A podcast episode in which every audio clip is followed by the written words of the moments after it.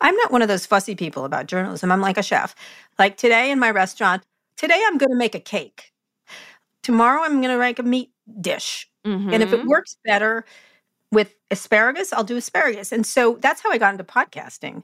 So when I look at any kind of content right now, I go, what's the best way to prepare this piece of content? Where does it belong mm-hmm. best? And then I pick that. And I don't think, oh, this is an old media thing. You know, because people that go, oh, TV's over, I'm like, people are watching more TV than ever. It's just in a different place. Mm-hmm. It's not broadcast, it's streaming, right? Like, you look at the trends. But just because something's popular right now doesn't mean you, like, nobody thought Pivot would work. I was like, trust right. me, it's going to work. And if it didn't, I would have moved on to something else. But I knew it would. That one I knew would work. Nobody straddles the worlds of tech and media quite like Kara Swisher. Since her early days covering the internet for the Washington Post and the Wall Street Journal, she's built a singular career helping us all understand what's going on behind the scenes in Silicon Valley. As the co founder of the All Things Digital Conference and the co founder of Recode, she's grilled everybody from Steve Jobs to Mark Zuckerberg to Elon Musk. Along the way, she's become one of the most distinctive voices in podcasting as the host of On with Kara Swisher, co host of Pivot, and host of Recode Decode. Now she's out with a new book, Burn Book, a tech love story, where she chronicles the rise of the internet, the dangers it poses to humanity, and why she still has hope for the future, all while calling on the industry to clean up its act. Part memoir, part manifesto, this book isn't just a juicy read. It's also a valuable historical document, giving readers an inside look at the architects of some of the biggest tech moments of the last 30 years and dishing on what these masters of the universe are really like. We sat down to talk about how the media industry is transforming, why some tech bros seem so immature, and why Silicon Valley seems 10 steps ahead of the government. I'm Charlotte Alter, senior correspondent for Time, and this is Person of the Week. So, Kara, I'm so glad you're here with us today. I want to jump right in. You studied at Georgetown, where you got your BA in journalism and literature. And during that time, you also were looking at the history of propaganda, particularly Nazi propaganda. And this is, I think, something that's so interesting to know about you, given what you later covered in your career. How much of what you learned about Nazi propaganda in college is showing up in our world today, do you think? Well, it's similar. It's not different, right? I mean, people call it misinformation. It's just propaganda. Um, so I was always very attracted to how do you get a population to shift in opinions by manipulating them via media, right? Uh, whatever the media happens to be. In Hitler's case, uh, radio was important, but it was well beyond that. There was magazines, there were pictures, there were posters um, depicting Jewish people as animals, essentially mm-hmm. dehumanizing them. You know, Nazism obviously gets most of the attention, but it's not uncommon, and, and in a positive way too. By the way, you can use propaganda to get people excited about something. You know, the war effort here in this country and things like that. You can use it any way you like, but it can move populations. I was also interested in persuasive speeches. Like my favorite piece of writing is the Gettysburg Address, very short, very persuasive. And so I was always interested in how it was done. And what I was particularly interested in was the system. Like, huh, how did they do this? How did they pull that off? Right. You know, and it's like a recipe, you know, they're following certain recipes that tend to work on people. What is the recipe? Well, it's a number of things repetition, fudging facts, having enough factual stuff in there to make it believable, not being outlandish, playing on people's fears that exists all the time about government, about authority. It starts off very slow and then builds over time, mm-hmm. creating fear. I mean, what's astonishing, and I would recommend people read Berlin Stories by Christopher Isherwood, which Cabaret was based on. Yeah. It was the most open society before the Nazis, like crazy open society, tolerant, interesting, innovative. And then it shifted. And so everyone uses Nazism a little too much, right? So easily online now. But it's not the worst comparison, right? We haven't gotten to their terrible end yet, but we certainly could get there. You can see the pieces of it. And so I'm always interested in both the systems and the systems that push back at this mm. stuff because that happens too. There's ways to combat it that work rather well too. But there is an inherent nature of people to be fearful. and hopeful. Yeah. They'll go between one or the other, but fear works just as well as hope. It does. It just does. So, this sort of understanding of propaganda, how did you take that into your career in journalism at the beginning? Um, I had a really interesting interview by a lawyer for Google one time who was very sharp. She'd worked at Twitter, and her point was that Google was built for speed, accuracy, and context, right? Mm. That when you typed in ADL, you got ADL, right? Right. You got what you were asking. Speed was important, but accuracy and context was really important, right? When you change those structures that you build on and you do speed, virality, and engagement, mm-hmm. you come up with something very different, which is Facebook, which is not true necessarily. It leads you down all kinds of roads. And so, very early on covering the internet, the idea that it was a little like a casino, which many people have compared it to. It's got qualities of addiction. Mm-hmm. It's got qualities of enragement, which equals engagement. It has qualities of making you feel bad. It certainly has cigarette like characteristics, right? Yeah. And then the worst part is you need it for work, you need it for life. You can't sign off. You have to be online. There's no other way to operate you can't society. really live in the world you can't. without it. Exactly. You can't you started working at the Washington Post in the 90s. You were covering technology. Mm-hmm. What made you see the writing on the wall that the internet was going to change everything? And why do you think that these kind of like legacy media wise men missed this big thing that was so clear to you? Because it wasn't in their interest. I had no interest, right? Hmm. You know, I didn't want to keep the system that was going on alive. I don't care one way or the other, but it had no impact on me. So when I saw what was happening, for example, there was a ticker tape thing in like an AP station at the Washington Post. It was right near the front. And it would go type, type, type, type, type. Mm-hmm. Here's the news. And I was like, why are we waiting for it to type out? Like, you can see it on the computer. And I kept saying that to them. I was like, why do you have this thing? Right. Except for like quaintness. Well, this is where we get it off of. I'm like, why? It's on the computer. And people would make fun of me. I kept like going, well, if you have this, you don't need this. If you have email, you don't need letters to the editor. Why would you need them? Mm. The classified thing was very particular to me. I was writing about retail for the Washington Post, and all the retailers died in Washington, the, the big stores, Garfinckel's being one of them. That was what paid for display advertising in the Washington Post. That was a business issue. And I was like, mm-hmm. huh, this is not going to end well. Yeah. And then the classifieds. The three things were subscriptions, classifieds, and display advertising, right? Classifieds were terrible. And then when I saw Craigslist, I'm like, oh, so it's free, it's effective, and it's constantly changing, and classifieds are static, expensive. Who's going to win in this exchange? I was like, Don, uh, hand up. That's a problem. You mean Don Graham, the head Don of Graham. the Washington Post? Yeah, yeah. And he was never irritated by me. He actually embraced technology compared to other people. Mm-hmm. But what are you going to do if that's your business? Yeah. You have to shift, right? And then subscriptions, when it was all free on the internet, initially they were like, it's not good. I'm like, it will be good. Right. That was what they were always like. Well, why it wouldn't work. And I was like, it will work. It doesn't work yet. Yeah. Right, right, right. So one of the things I'm so curious about is that since your time at the Washington Post and then through the, your time at the Wall Street Journal, mm-hmm. at the Times, at New York Magazine, you've worked all over the place.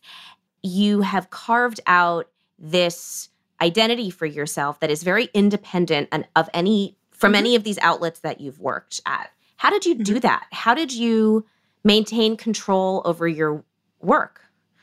I think everyone has control over their work. They just don't think they do. They always mm. think they're at the behest of other people. I see it, including in young people still. It's like they're on an achievement wheel. Yeah. And if they only please Joe, you'll be good. But you aren't. Like, I was like, hmm, is that true? Is that I was always questioning that. And I think that's what actually a good reporter does. I also had a really good sense of who I was, both my good qualities and my bad qualities. Like, I really didn't like being lectured to. I just didn't. Didn't like it, didn't like it. And then I was like, the people I admired in journalism, they were good no matter where they went, mm-hmm. right? The institution needed them more than they needed the institution. And that sort of taught me that talent is what was going to get you to where you wanted to be. Right. And so, you know, a lot of this traces back to 2003 when you launched All Things Digital, and it was mm-hmm. a big pivot away from your career yes. in print media. So, what was the breaking point for you? Well, a couple things. One was I was sort of the premier internet reporter at the time. I was breaking all the stories. And so I was a very good scoop person. And then I had a column called Boomtown, mm-hmm. which I kind of liked. And so my wife then, Megan Smith, got a job at Google. Like they had been interested in her and I urged her to do it. And there was a very obvious conflict of interest there. And so you couldn't put a disclosure in the Wall Street Journal that was easy enough for people to read. And so that was an mm-hmm. issue. And then it was, I just didn't like their coverage. I just thought it was, I could do it better. And I, there was a moment, and I write about this in the book, where, do you know, you know this as a journalist, the to be sure statement? The journal loves it. To be sure. That's a journal thing. I hate yeah. it. So I was writing, I think it was a Webvan or one of those companies, and it had so much funding and it wasn't going to work. And it didn't mean that grocery delivery wasn't going to work. It just was too early. They spent too much money, like Google Glass, directionally correct, executionally wrong. And I knew it. And I could say it. And I did enough reporting that I actually had some expertise. And I wanted to say it. And one of the editors was like, Can you get someone else to say that? And I'm like, What? Like, why? And so I hated the to be sure statement. To be sure, some people think Webvan could make it, right? Whatever. Mm-hmm. And I wrote it, I sent it in. To be sure, some people think Webvan has a chance, but they're idiots. Like, I wanted to put that part in. right. And they don't let you do that, right? Mm-hmm. You know that. And so reporters go back, whether they're political reporters or business reporters, and they're like, oh, let me tell you what really happened, right? And and I was like, I'm going to create an institution that does that. Yeah. Where you hear when Peter Kafka is writing about something Comcast had done, he'll say, This is what they did, which is the reporting of, of what the news was. Here's why they did it. Right. And just rely on his expertise. And it doesn't work if you have people who aren't good reporters. It does not work. It becomes punditry and venture capitalists talking about Ukraine on Twitter. That's what it becomes, which is laughable.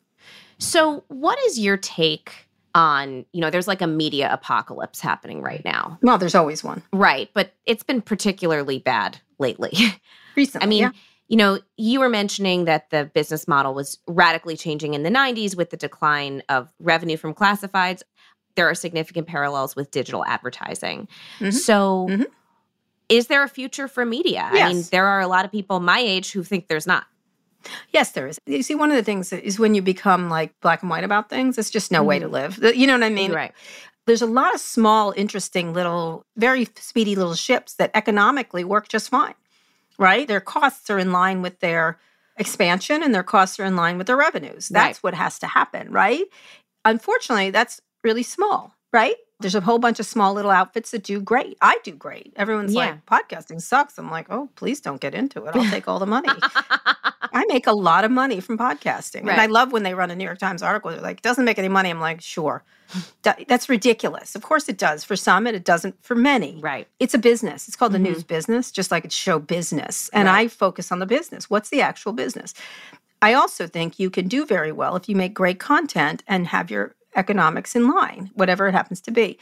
But it's not the apocalypse. It's the same thing that's been happening. It's just continuing. Digital advertising is dominated by Google and Facebook. It just is. Look at the numbers this past quarter. Like they own it. We don't own it anymore. And so, what is your business model and what is the right size you need to be? It doesn't mean you can't be highly effective at a small size, but you have to figure out what your business model is. And then you have to recognize it's not a very good business. Like in general, uh, I always point to the New York Times, which is considered the gold standard of this thing. And I think it made $2.4 billion in revenue and a couple hundred million in profits. Mm-hmm. Facebook had $40 billion in profits or whatever the number just was for the year. Like, are you kidding me? Is there any way to compete with that? There is not, my friend, right? But this is kind of my question is that like, it seems like you've almost taken this like move fast and build things approach to your media career that it seems like from reading your book, you've learned some of those attitudes from covering tech. But one big, big, big difference is that there's a lot of money in tech that there isn't mm-hmm. necessarily in media today. Today. Today. So, what advice would you give a young journalist right now who's trying to like make a career in this industry? One, you have to start at what the product is. And I don't, I hate to use the word product, but you are making a product. It has to be entertaining, mm-hmm. entertaining slash interesting. I don't want to just use entertaining, but something that causes people to want to pay attention to you, what you do. Secondly, it's got to be useful to people. And third, it's got to be can't get it elsewhere. Mhm. Can't be replicated. You can't replicate Scott Galloway. I mean, you just can't. right You Right. can try all you want, but if you like us, you buy us, right? Kind of thing. And so that's really powerful, right? That's a super powerful thing.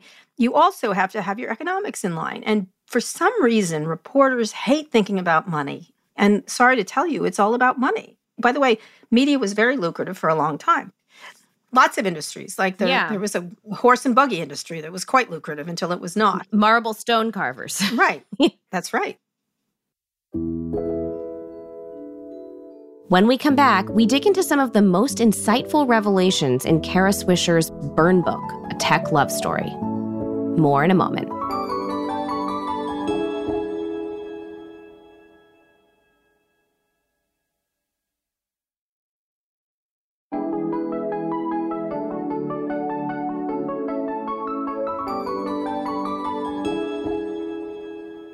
Okay, so one of the reasons I was so excited to have you on this show, Kara, is you are such a distinctive personality. As you know, anybody who's listened to your podcast or read your work knows you're so you. I am. You- There's like, nobody else what like got. you. But I'm kind of wondering, were you always you? Or did you ever have a phase when you were a child where you were sort of more shy and insecure and hadn't really grown into your full self?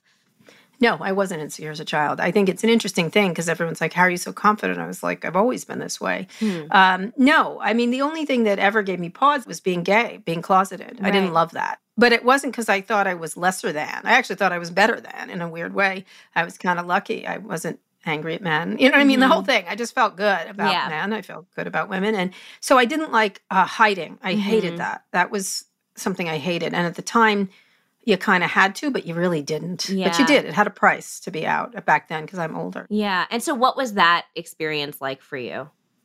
It's terrible. Furtiveness is really hard to do when you're hiding. You know, there's a reason why it's called in the closet. It's just a terrible way to live. It's secretive. It takes away from you so quickly of the person you are, and you're not genuine to yourself and you hide. And anytime there's hiding or secretiveness, Mhm. it usually means you're in a lot of trouble from a psychic point of view. Yeah. Well, I can imagine that must have been especially hard for you as somebody who is so. This is who I am. Yeah, exactly. Right. Yeah. Mhm.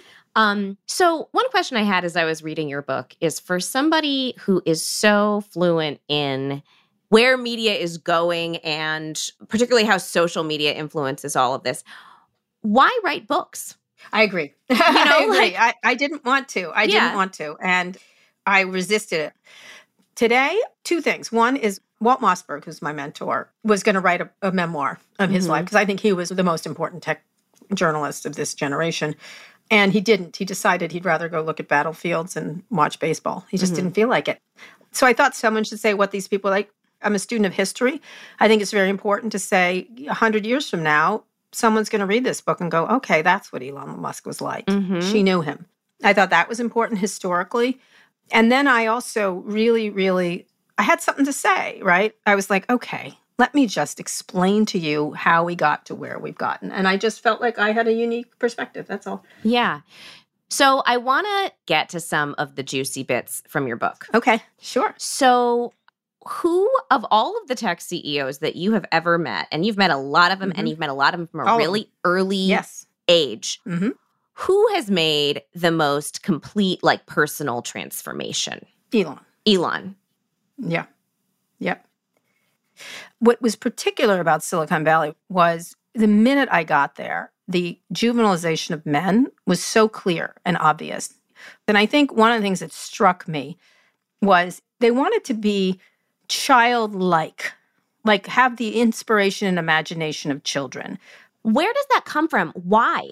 I don't know because adults are very imaginative. Yeah. Let me just tell you, Steve Jobs never uttered nonsense like this. It was nonsense. And he was so different. Like, so was Gates. So, where does that come from? It was I, it was venture capitalists and the indulgence of young people. At the beginning, they were young. Yeah. They were young, and then they get so rich, and then everyone agrees with them, and they get to do whatever they want, and they certainly can do it. They're so wealthy. The wealth is astonishing. Yeah. and it was all about comfort, and the clothes were comfortable, the shoes were comfortable. It was fleece and soft things, and you know, soft chairs and uh, you know, here's your dry cleaning, here's your haircut, here's your this. And I thought, wow, it's like extension of college, but a college that I never went to. Like it was it was weird. It was weird. You describe it as assisted living for millennials, for millennials. which I love. That's what it was. yeah. People laughed at that, but I was like, no, really. It's weird. Like you can't operate on your own. And then at the same time, which I think people forget, is the technology it, itself, while it can be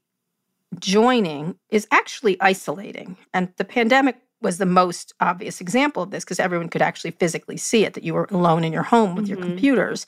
Mark Zuckerberg kept saying community and we and we are together, but it's not a community, is it? It's a it's a kingdom. And so that was interesting to me this all this performative nature of being one big family and they would create companies were like that. They were companies are not your family. Even your family's hard enough, but your company is not your family. Well, so one of the other things that I think you trace really well in this book is like this in the beginning, there was all of this optimism around tech and yeah. oh, these tech mm-hmm. companies are gonna make the world a better place through community. That was their words. Through their words, not yours. Through community, through connection, things like that. And now I think a lot of people are waking up in 2024 and like, ooh, the world is not a better place. There is a lot of bad stuff happening. It feels like the world is falling apart. To what extent do you think that the crisis of democracy is the fault of these tech overlords? How responsible are they for the way our society and democracy have fractured? I'm not going to blame them fully. Look, it's people. Look. Yeah. But they facilitated an enormous amount of misinformation, and they just happened to be the ones in charge when most people were getting their information from them. There's a very bright line between the rise of the internet and the rise of this. There just is. Not just this, but radicalization, self esteem issues, addiction issues. Like it goes hand in glove. Like if this was opiates, we'd be like, I see, right? For some reason, with cigarettes and opiates, we're like, oh, look at that link, right? Mm-hmm. This is the same kind of link. Now, again, I'm not one of those people who says they're at fault for everything. But the fact that they pretend that they have no culpability and liability needs to be there, there's no regulation to speak of that has any teeth. And all the regulations that apply to them are old, the old antitrust rules. There's no national privacy bill. There's no data transparency bill. There's no algorithmic transparency bill. We're still working out how AI should be developed.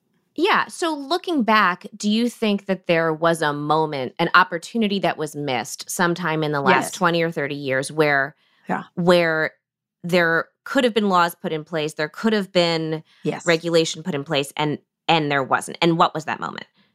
Well, I was there when the Communications Decency Act, I covered it for the Washington Post, when the, the Section 230 is part of the Communications Decency Act, most of which was thrown out on constitutional grounds, but that stayed. When they got so powerful, I didn't know why that stayed quite the same way it was. Hmm. We got to revisit, is what we got to do. I think, honestly, if I had to pick, the Obama administration. Hmm. I thought they did a bear hug of tech and they ne- they never ever put any good antitrust things in place, privacy bills, um, etc. And I think that administration was deeply in love with with the tech people, and they were, they were, they were the stars of the time. And so, you know, they owe us, they owe the American people and the globe some of their incredible amounts of lucre they do. They just do. And I'm not, a, I love, I'm a capitalist at heart. Like I build businesses, but even I know when I'm getting a handout, right? And so I just feel like we have to right size this situation. It's very similar to, it's happened before with the railroads or electrical or gas. We bought all those things.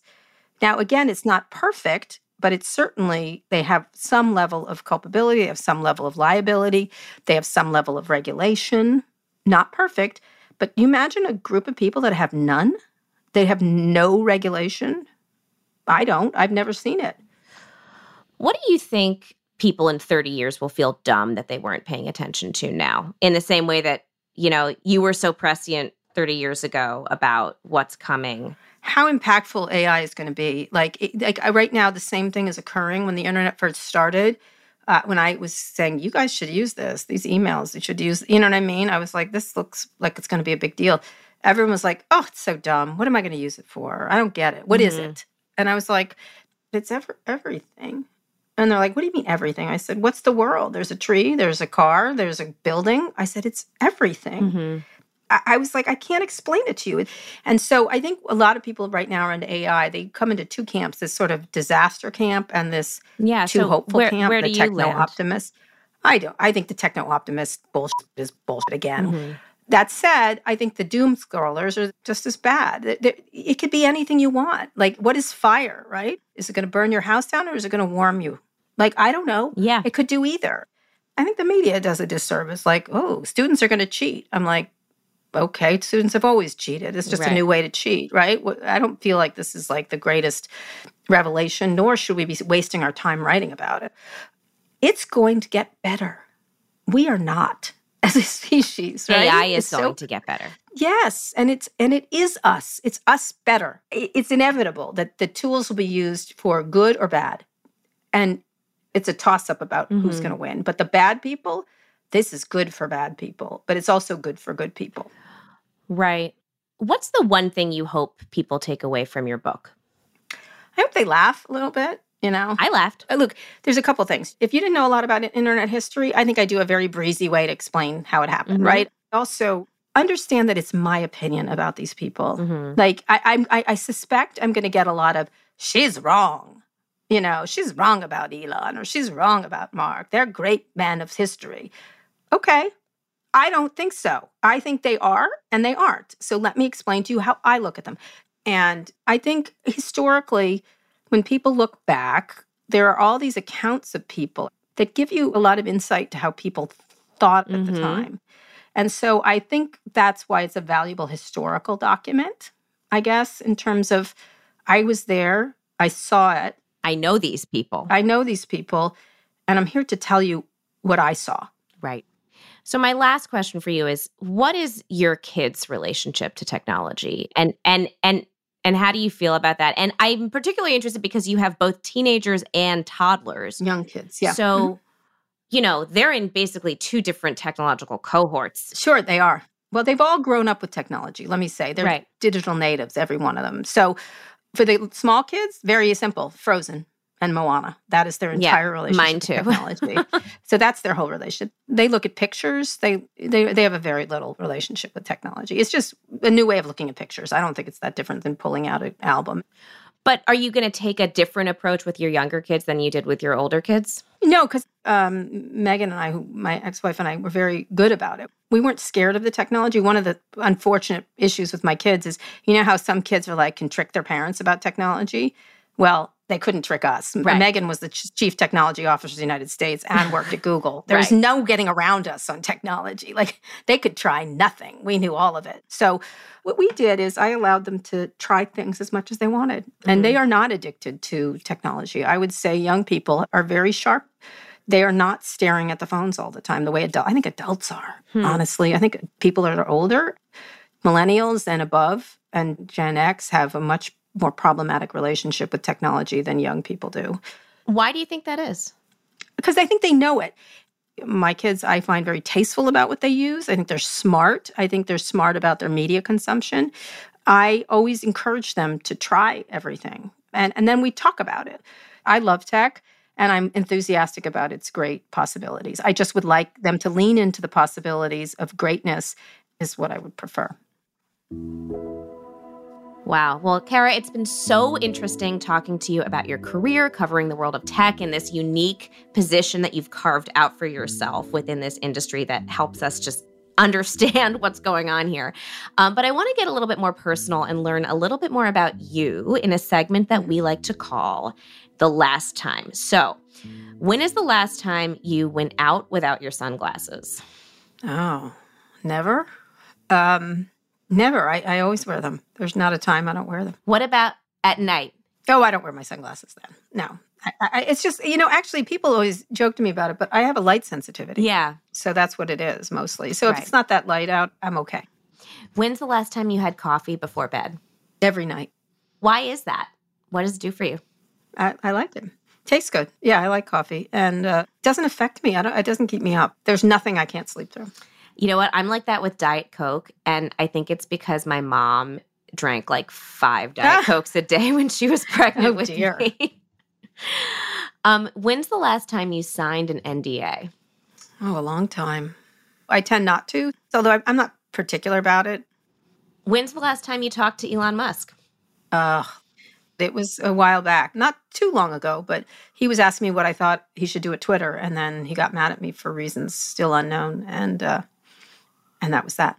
When's the last time you were really truly shocked by something that one of these CEOs said or did? Elon. I think when he did the tweet about Paul Pelosi being part of a gay love mm-hmm. triangle, I was I was not just shocked but horrified and appalled. Well, Kara, I've already taken up way too much of your time, but this has been such a great conversation. I really appreciate you making time to talk with us. Thank you. You can find Kara Swisher's Burn Book, a tech love story, wherever books are sold. Thank you so much for listening to Person of the Week. If you like what you heard, don't forget to subscribe wherever you get your podcasts. And as always, we'd love to hear from you. So send your tips or thoughts on our show to personoftheweek at time.com. I'm Charlotte Alter. See you next week.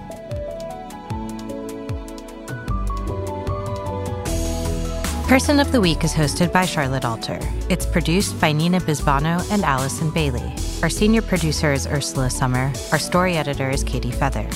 This episode was mixed by Aaron Dalton. Our theme music was composed by Billy Libby.